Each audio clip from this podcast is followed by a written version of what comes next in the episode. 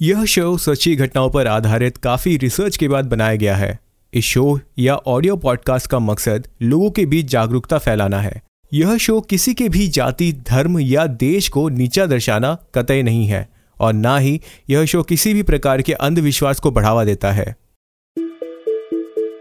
ज़ाहिर सी बात है, अगर आप किसी से प्यार करते हैं तो आप अपने प्यार को डेट पर ज़रूर लेकर जाना चाहेंगे।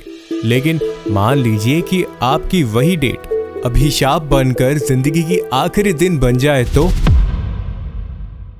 28 अगस्त 1996 हर दिन की तरह उस दिन भी यूटा के सॉल्ट लेक काउंटी के शेरिफ, सार्जेंट जिम पॉटर, अपने कुछ सहकर्मियों के साथ पेट्रोलिंग पर निकले थे। वे अपने पेट्रोलिंग खत्म कर वापस लौट ही रहे थे अचानक इमरजेंसी कम्युनिकेशन रेडियो पर।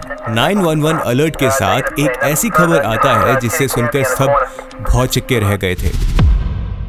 चांदनी रात में सॉल्ट लेक का लिटिल डेल रिजर्वायर जो उस रात को एक टूरिस्ट अट्रैक्शन और प्रेमियों का अड्डा बन गया था, वहाँ 18 साल के एक युवक और युवती को गोली मार दी गई है।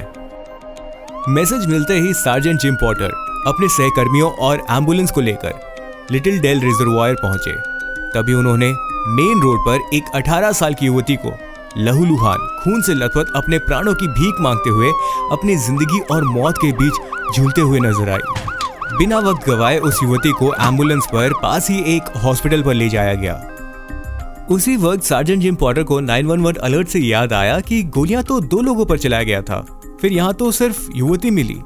फिर दूसरा व्यक्ति कहाँ है? उन्होंने उस एरिया की जाँच पड़ताल करना शुरू किया।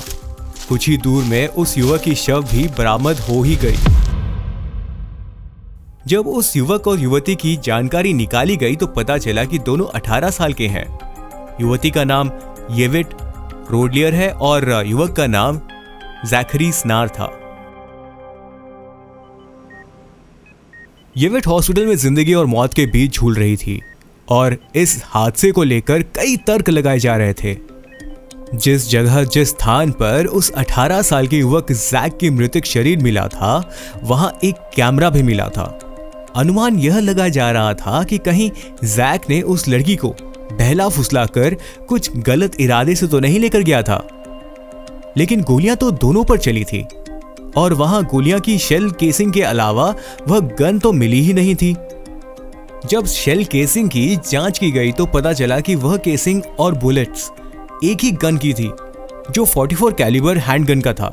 इस अपराध की शक की सुइयाँ तो उस युवती येवेट पर भी गई। लेकिन उसके खिलाफ भी कोई सबूत नहीं मिल पाया। जाँच को आगे बढ़ाते हुए जिम पॉटर घटना स्थल पर वापस गए। तो उन्होंने वहाँ जैक और येवेट के जूतों के निशानों के अलावा किसी तीसरे का निशान भी पाया। और पता चला कि जिस जगह जैक और येवेट की गाड़ी पार की गई थी, वहाँ कोई दूसरी गाड़ी के भी निशान थे। जिम पॉटर ने क्राइम प्लेस पर हर एक चीज़ों की जाँच पड़ताल की और वहाँ की तस्वीरें ली। अब बस यही समझ में नहीं आ रहा था कि वहाँ हुआ तो हुआ क्या। और जो उस गुत्थी को सुलझा सकती थी, वह खुद ज़िंदगी और मौत से अस्पताल में जूझ रही थी। जब तक उसे होश नहीं आ जाता, तब तक इस मिस्ट्री से पर्दा उठाना मुश्किल था। जाँच पड़ताल के दौरान sergeant Jim Potter Jack Snar की माताजी साई स्नार के कांटेक्ट में आए। उन्होंने जैक और येवेट के बारे में पता लगाने की कोशिश की। तो इस केस को सुलझाने के लिए जो बातें सामने आई, उससे तो केस और भी उलझ गया। जैक और येवेट दोनों ही बचपन से बहुत अच्छे दोस्त थे। यही दोस्ती प्यार में कब बदल गया, पता ही नहीं चला था। जैसे जैसे जैक और येवेट दोनों बड़े होते गए और हाई स्कूल में आ गए, उनका प्यार और गहरा होता गया। लेकिन कभी भी एक दूसरे को उन्होंने प्यार का इजहार नहीं किया था। जैकरी स्नार पढ़ाई में अव्वल होने के साथ साथ बहुत ही टैलेंटेड फोटोग्राफर और हॉकी भी खेला करता था। और साल 1995 और 96 में सीनियर क्लास प्रेसिडेंट भी रह चुका था। और वहीं येविट भी पढ़ाई में बहुत ही अच्छी थी। हाई स्कूल खत्म होने के दौरान येविट ने जैक को प्रपोज करना चाहा, लेकिन उस वक्त उसकी हिम्मत नहीं बनी थी। येविट के दिमाग में सिर्फ़ यही बात चल रहा था कि कहीं प्रपोज करने पर जो गहरी दोस्ती उनके बीच है वो कहीं खत्म ना हो जाए। हाई स्कूल की छुट्टियाँ चल रही थी। येवेट को अचानक से जैक का फ़ोन आता है। और जिस मौके का येविट को इंतज़ार था, वो सामने से आया था। जैक ने येविट को डेट पर बुलाया था। और ये वही दिन था जिस दिन जैक और येविट पर 44 कैलिबर हैंडगन से हमला हुआ था। सार्जेंट जिम पॉटर को उस समय कुछ समझ ही नहीं आ रहा था कि जब दोनों का बैकग्राउंड चेक किया गया तो दोनों यानी जैक और येविट में से किसी एक पर भी संदेह करने का सवाल ही पैदा नहीं हो रहा था। तभी जिम पॉटर को घटनास्थल से जुड़ी एक बात याद आई कि वहाँ, यानी जैक और येवेट के अलावा किसी तीसरे के फुटप्रिंट भी मिले थे।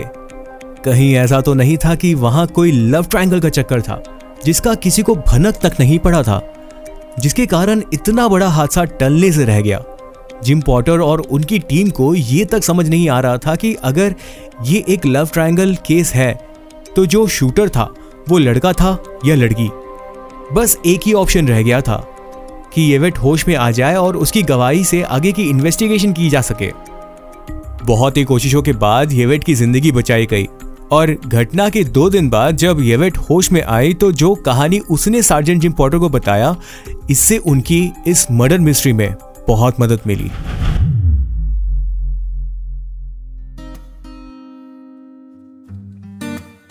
जैक और येवेट उस रात अपनी पहली डेट पर निकले थे।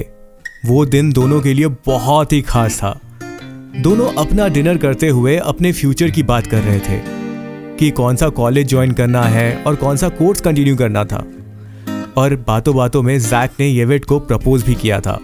वो रात उनके लिए बहुत ही खास था। जैसे कि हमें याद है कि जैक एक बहुत ही टैलेंटेड फोटोग्राफर था। जैक येवेट को सरप्राइज़ करने के लिए लिटिल डेल रिजर्वायर में उस चांदनी रात में फुलमून का पिक्चर निकालकर उसे गिफ्ट करना चाहता था।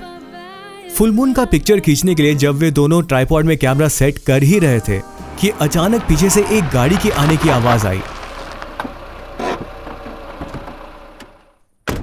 उस गाड़ी से तकरीबन 19 साल का दिखने वाला एक युवक बाहर निकला और पहले तो वो एक पेड़ के आड़ में जाकर छुप गया था। येवेट को कुछ अजीब तो लग रहा था लेकिन ये समझ नहीं आ रहा था कि वो था तो था कौन और वो यहाँ क्या कर रहा था। जैक ने एवेट के चेहरे पर वो परेशानी पढ़ी और पूछा आ, तुम कुछ परेशान लग रही हो? कोई बात है क्या? येवेट जैक का मूड खराब नहीं करना चाहते थी लेकिन अंदर ही अंदर बहुत ही विचलित और परेशान थी। कहने के लिए तो उसने कह दिया बस कुछ नहीं जैक बस यूँ ही। इतने में वो 19 साल का युवक उनके करीब आया। और उसने एक पता दिखाकर पूछा जरा सुनिए, मैं थोड़ा भटक गया हूँ। यहाँ ये जरा पता बताएँगे? जैक ने उस युवक से वो पर्ची ली और येवट की तरफ़ मुड़ा ही था कि अचानक उस अनजान युवक ने अपने जेब से 44 कैलिबर की पिस्तौल निकालकर जैक और येवट पर सारी गोलियाँ उतार दी। अचानक से वो खूबसूरत रात जैक और येवट के लिए एक बदसूरत सपने की तरह छा गया। गोली चलाने वाले युवक के दिमाग में ना जाने कैसा धुन सवार था। कि उनको गोली मारने के बाद ये निश्चित किया कि वो मर चुके हैं। जब खून से लथपथ, अधमरी, येवेट नीचे गिरी तो वो सिस्कियाँ ले रही थी। गोली चलाने वाले युवक ने वापस अपनी पिस्तौल भरा और येवेट के सिर पर निशाना लगाते हुए उसने वापस गोलियाँ चलाई। लेकिन किस्मत का खेल ये था कि उस अंधेरी रात में दूसरी बार चलाई हुई गोलियाँ एक भी येवेट को छू भी ना सकी। इस बार जब युवक ने उसका मरना निश्चित करना चाहा तो येवेट ने अपनी सूझबूझ से और धैर्य रखते हुए मरने का ढूंढ किया। उस युवक ने पहले तो दोनों की जेब चेक किया और येवेट के जेब से उनकी कार की चाबी निकाली और वहाँ से वो भाग गया था। येवेट ने पहले तो जैक को पुकारती रही, जब उसने कोई जवाब ना दिया तो घबरा कर घायल अवस्था में ही वो 200 यार्ड रेंगती हुई घटनास्थल से मेन रोड की तरफ़ पहुँची। वहीं पास से गुजर रहे एक मोटरसाइकिल पर सवार एक व्यक्ति की सहायता से वो तो बच गई, लेकिन जैक गोली लगने के तुरंत बाद ही मारा गया था।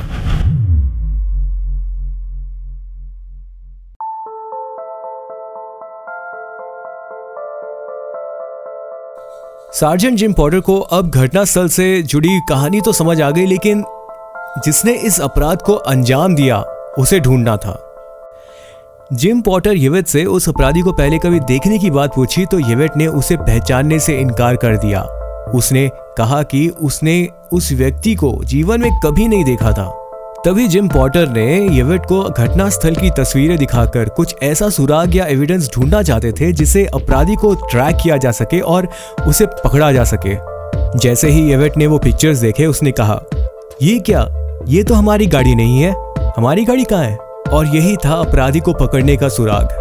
धीमी गति से चल रहे इस केस के इन्वेस्टिगेशन में स्पीड आ गई।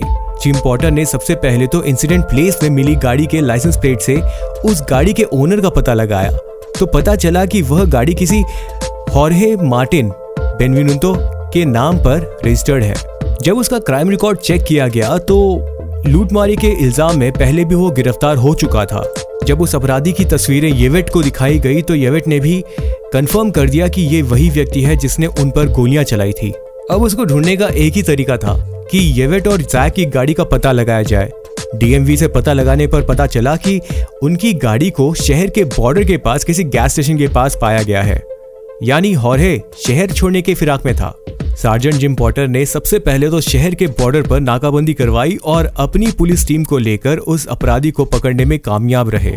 पकड़े जाने पर यह पता चला कि हॉरहेम मार्टिन बेनुतो 28 साल का था। और जब उससे इंक्वायरी में पूछा गया कि तुमने ऐसा क्यों किया तो उसका सिर्फ़ एक ही कहना था। It was thrill to kill और इसे ये साबित हुआ कि वह एक साइको किलर था, जिसके निशाने पर येवेट और जैक आ गए थे।